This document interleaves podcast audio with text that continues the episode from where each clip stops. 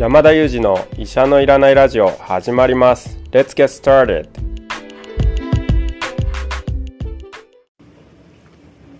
この番組はニューヨーク在住の医師山田裕二先生に健康にまつわる情報を質問し医者のいらない状態を医者と一緒に実現しようという矛盾した番組です。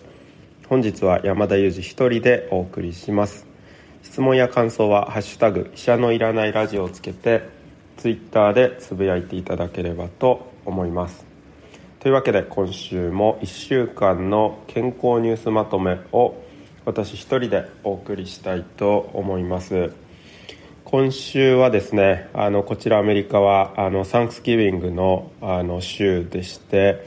あのまあサンクスギビングはですね今週の木曜日だけだったんですけれどもまあなんとなくですね、まあ、街の雰囲気としては今週1週間がこう休みみたいな感じでですねまかなりこう病院でもですねこう事務の方だったりとかがいらっしゃらないなんていうような日も多くてですね病院もちょっとこう寂しい感じがしてオフィスに行ってもあんまり人がいないっていうような感じだったんですけどもま私は通常営業で今週も働いておりました。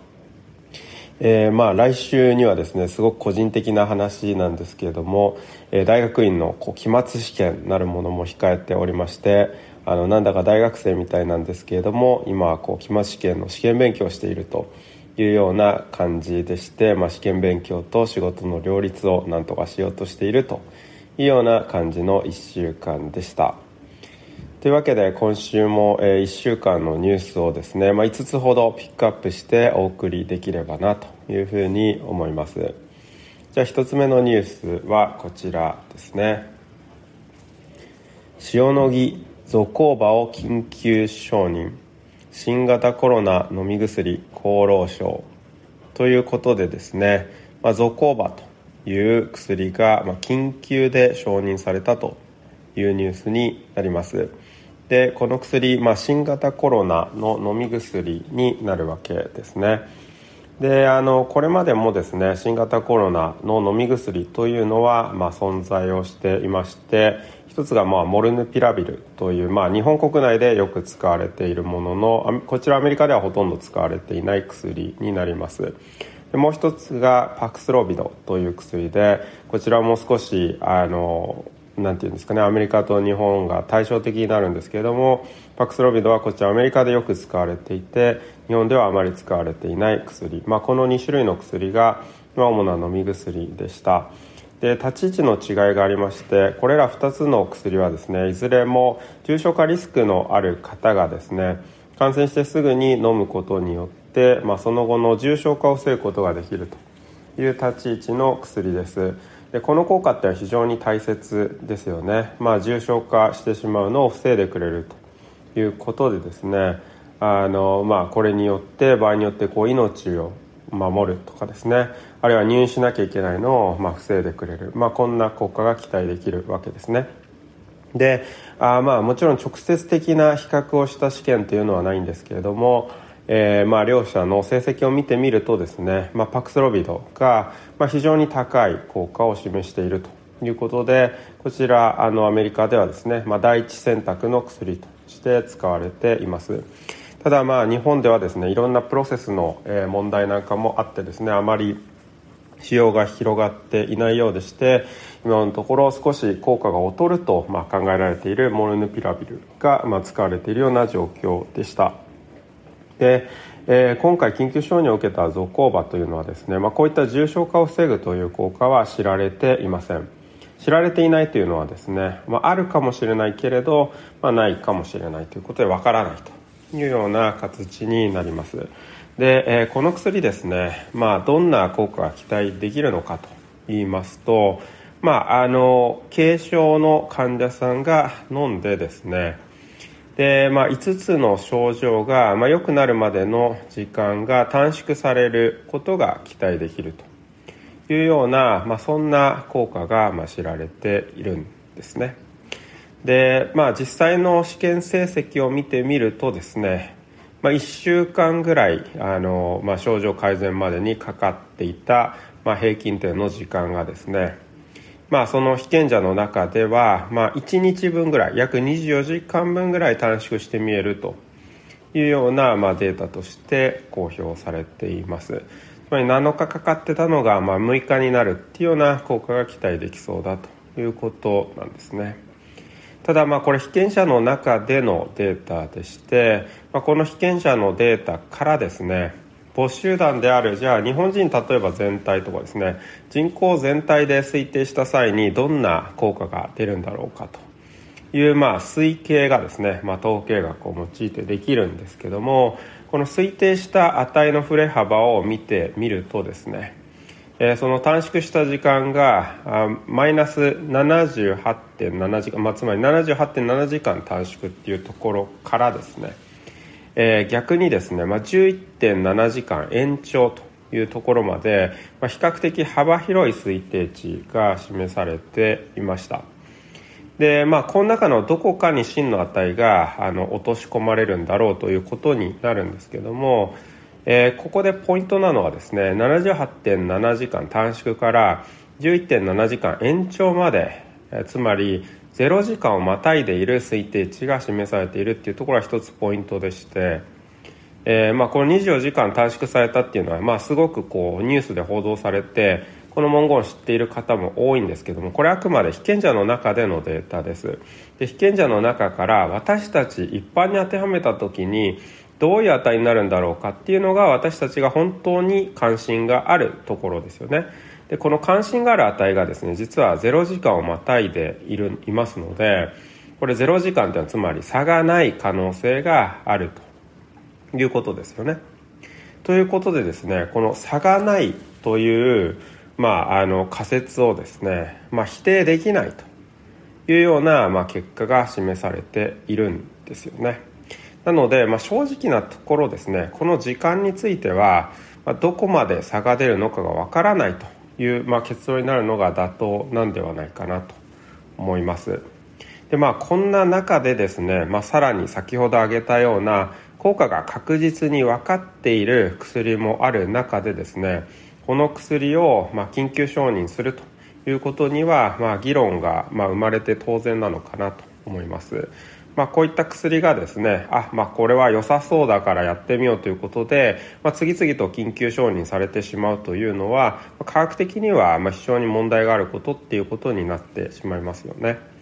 でまあ、この薬はですね、まあ、あの日本国内で、まあ、緊急承認という運びになりましたけれどもまだまだちょっと議論の分かれるところだと思いますしえー、まあ、医療機関レベルではですね、まあ、使わないというような判断をする医療機関も出てくる可能性もあるのかなと思います。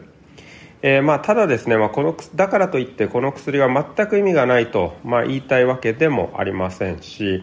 この薬がまた状況やセッティングを変えてですね場合によっては重症化を防ぐとかあるいはあ後遺症を減らすとかですね、まあ、そういったデータも今後の臨床試験で出てくればですねまたこの薬の立ち位置っていうのはあるいはこの薬との向き合い方っていうのは変わってくると思いますので、まあ、引き続き、まあ、臨床試験の結果を追っていくということが大切になるんではないかなと思います、まあ、この薬の話だけでですね、まあ、あの10分以上お話できてしまいそうなんですけれども、まあ、ニュースまとめということでとりあえずこの辺りにしておこうかなと思います。はい。続いて次のニュースに移りたいと思います。次のニュースはこちらです。コロナとインフルエンザの同時抗原検査キット一般販売検討へというニュースですね、まあ、インフルエンザとコロナっていうのは初期症状が共通したりしますので、まあ、同時に両者を検査するっていうのは理にかなっているのかなと思います。ただまあこれで検査がですね陰性とか陽性とかいろんな結果パターンが返ってくると思いますのでそんな中で一般の方がこれを市販で使った場合にですね検索をどうすればいいのかっていうことまで理解されている方っていうのは必ずしも多くないと思いますのでこの検査を販売するにあたってはですね検査結果をどう解釈するか次のステップどうするのかっていうような、まあ、ガイドラインまでしっかり設計しておきたいかなと思いますね、まあ、それがないとですね、まあ、闇雲に検査をされて結局その医療現場の混乱を生むなんていうようなことにもつながりかねませんので、まあ、そういった注意も必要であるニュースなのかなというふうに感じました。はい続いて3つ目のニュースですね。3つ目のニュースはこちらです。新型コロナピークの可能性も専門家組織。ということでですね新型コロナのピークが近いんじゃないかっていうような、まあ、少しこう明るいニュースなのかもしれないですけどもそんなニュースも今週入ってきています。でまあ現状ではですね、まあ、世界の流れを見てみますとまあ、BA.5 っていうのが、まあ、この第7波で、まあ、感染流行を示していたわけですけれどもこの BA.5 を置き換えるような変異ウイルスっていうのが、まあ、世界的に広がりつつあります。であの実はこちらアメリカでもですねもう BA.5 すでに主流ではなくなりましてあの BQ.1 とかですね BQ.11 と呼ばれるような変異ウイルスが、え主流になってきています。でこれらの変異ウイルスはですね過去に有効であった、ま、抗体製剤と呼ばれる薬が無効になったというような、まあ、そんな研究報告もあったことでですね免疫から逃れる力が強いとで、まあ、そういったことから、まあ、免疫がある人たちの中でもさらに感染流行を起こすんじゃないかっていうような懸念があったんですね、まあ、なので警戒されてきたということなんですけれども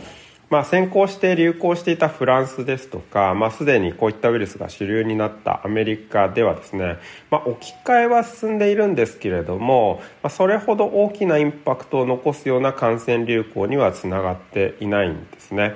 でまあ、こういった経験をなかなか日本に当てはめるっていうのは難しいんですけれども、まあ、未来予測をする際にですね、まあ、悲観的なニュースばかりではないのかなと思いますし、まあ、もしかすると、まあ、楽観視ができるというような状況もあるのかもしれません。でもう一つ、まあ、この変異ウイルスに関しておそらく何よりの朗報なのはですね今ブースター接種として使われているオミクロン対応ワクチンの有効性がですね、まあ、どうやらオリジナルのワクチンよりも高そうだというようなあのことを示唆する、まあ、結果を示した研究が、まあ、度重なって積み上がってきていることなのかなと思います。で今後の予測ってやっぱり難しいんですけれども、まあ、こういったデータを元にするとですね、まあ、どんな状況にもかかわらずまあ、アップデートされたこのオミクロン対応ワクチンの、まあ、ブースター接種をですね受けておくというのが、まあ、重要なんだろうなというふうに考えられるのかなと思います。はい続いて4つ目のニュースですね。4つ目のニュースはこちら。塩野義コロナワクチンの承認申請。国産で初従来株に対応。いうことで、まあ、国内初の mRNA ワクチン誕生の可能性が出てきたということで、まあ、そのこと自体はですね、まあ、非常に喜ばしいニュースなんではないかなと思います、えー、ただですねまあ、この試験見てみますと、えっと、背景になった試験ですね。例えばブースター接種の試験を見てみるとですね、えー、どういう試験をしていたかというと、まあ、既存オリジナルのファイザーとかモデルナのワクチンとの比較において非劣性というものを証明しているんですね。で非劣性っていうのはま効果が起こって劣っていないということを証明したということで、まあ、有効性が同程度なんだろうということが言えるようになります。で、この試験は有効性とい、まあ、いわゆるですね、その、例えば、えー、発症とか感染を見たというわけではなくて、あくまで抗体の量だけを見ていますので、まあ、抗体の量ということにおいては、まあ、オリジナルのファイザー、モデルナのワクチンと同等であるということが、まあ、この試験結果から言えます。ところがですね、このブースター接種では一つ前のニュースでもお伝えしましたけれども、現在オミクロン対応ワクチンの方がですね、今有効性が高そうだということで、そちらが主流になっていますし、そちらが推奨されているという状況なんですよね。なので、まあ、このワクチンに関して言えばですね、ブースター接種での使用価値というのは、まあ、現状ではあまりないのかなというふうに考えられますので、まあ、あるとすればですね、日本国内では、まあ、すでに限定的にはなっていますけれども、まあ、初回接種として用いるという価値はあるのかもしれません。特に国内で、まあ、国産ならワクチン接種受けようかなというような、まあ、こだわりを持たれた方というのもいらっしゃるかもしれませんので、まあ、そういったった方にとっての選択肢になりうるのかなというふうにまあ感じました、えー、続いて今週最後のニュースですね。最後のニュースはこちらです。アマゾン薬局上陸。町の薬剤師は不要になるか。ということでですね、まあ、アマゾンがま参入するオンライン薬局がですね、まあ、あの日本にもついに上陸するんじゃないでしょうかというような情報が入ってきていますよというニュースですね、まあ、どうなんですかね、まあ、こう聞くと便利になるなと感じる方もいらっしゃるかもしれませんし、まあ、近所の薬局どうなっちゃうんだろうなんていうふうに思われる方もいらっしゃるかもしれません。でこちらアメリカ特にニューヨーク市ではですね、まあ、このアマゾン薬局だけではなくてオンライン薬局いろんな選択肢がありますし私もオンライン薬局実は使っているんですけれどもえー、っとですねまああのこのオンライン薬局の選択肢っていうのは、まあ、一般的になっています。でまあ私が医師としてですね患者さんとまあえー、まあ診察をしたりコミュニケーションをとっていて持ってる感想なんですけれども、まあ、必ずしもですねオンライン薬局が、まあ、あの受け入れられているわけではないかなというふうにも感じています。これ前にもお話ししたかもしれないですけれどもやはりオンライン薬局やっている会社は大手だったりしますので、まあ、大手だとですね、まあ、電話が自動音声につながって、まあ、なかなかこうスタッフと話せないとかですねまあなんかトラブルがあったと例えば必要な薬が届かないなんていう時に、まあ、電話をして問い合わせなきゃいけない、まあ、オンラインでもうまくできなかったなんていうような時にですねトラブルシューティングの対応が不十分で結局薬を切らしてしまったなんていうような、まあ、問題を抱えている患者さんって、まあ、非常に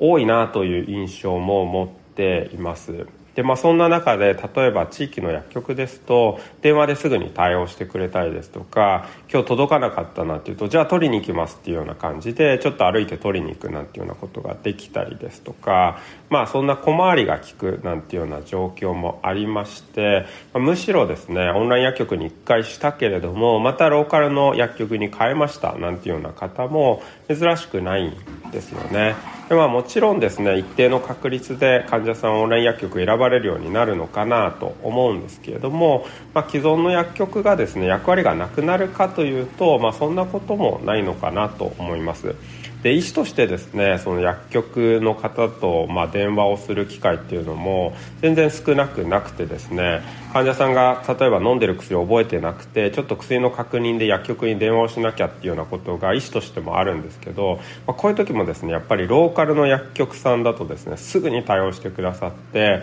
で患者さんの人となりなんかもご存知で、まあ、そういった情報までシェアしてくださって、まあ、非常にこう助けになるっていうことを経験したりするんですけども大手だとですねなかなかやっぱりあの自動音声につながってしまって薬剤師さんと話せないとかですね。薬剤師さんと話せてもシステムで出てこないよとかですね。システムで出てきてもなんとなく薬だけ読み上げられて終わるということで、まあ、これはもう大手だから仕方のないことでもあるんですけれども、まあ、情報源としての信頼性としてもですね、まあ、地域の薬の方がかえって高いかななんていうような思うこともありますのでやっぱりそれぞれ強み弱みはあるんじゃないかなと思いますしあのそういった薬局の位置づけというのも、まあ、変わらず強みを生かした形でやっていっていただければ、まあ、役割分担が出てくるんじゃないかなというふうに、まあ、感じます、まあ、そんなことを感じたニュースでしたはい。というわけで、あの、今回もですね、1週間の健康ニュースまとめ5つほどニュースをピックアップしてお伝えしました。それではまた来週もよろしくお願いします。Thank you for listening. See you next time.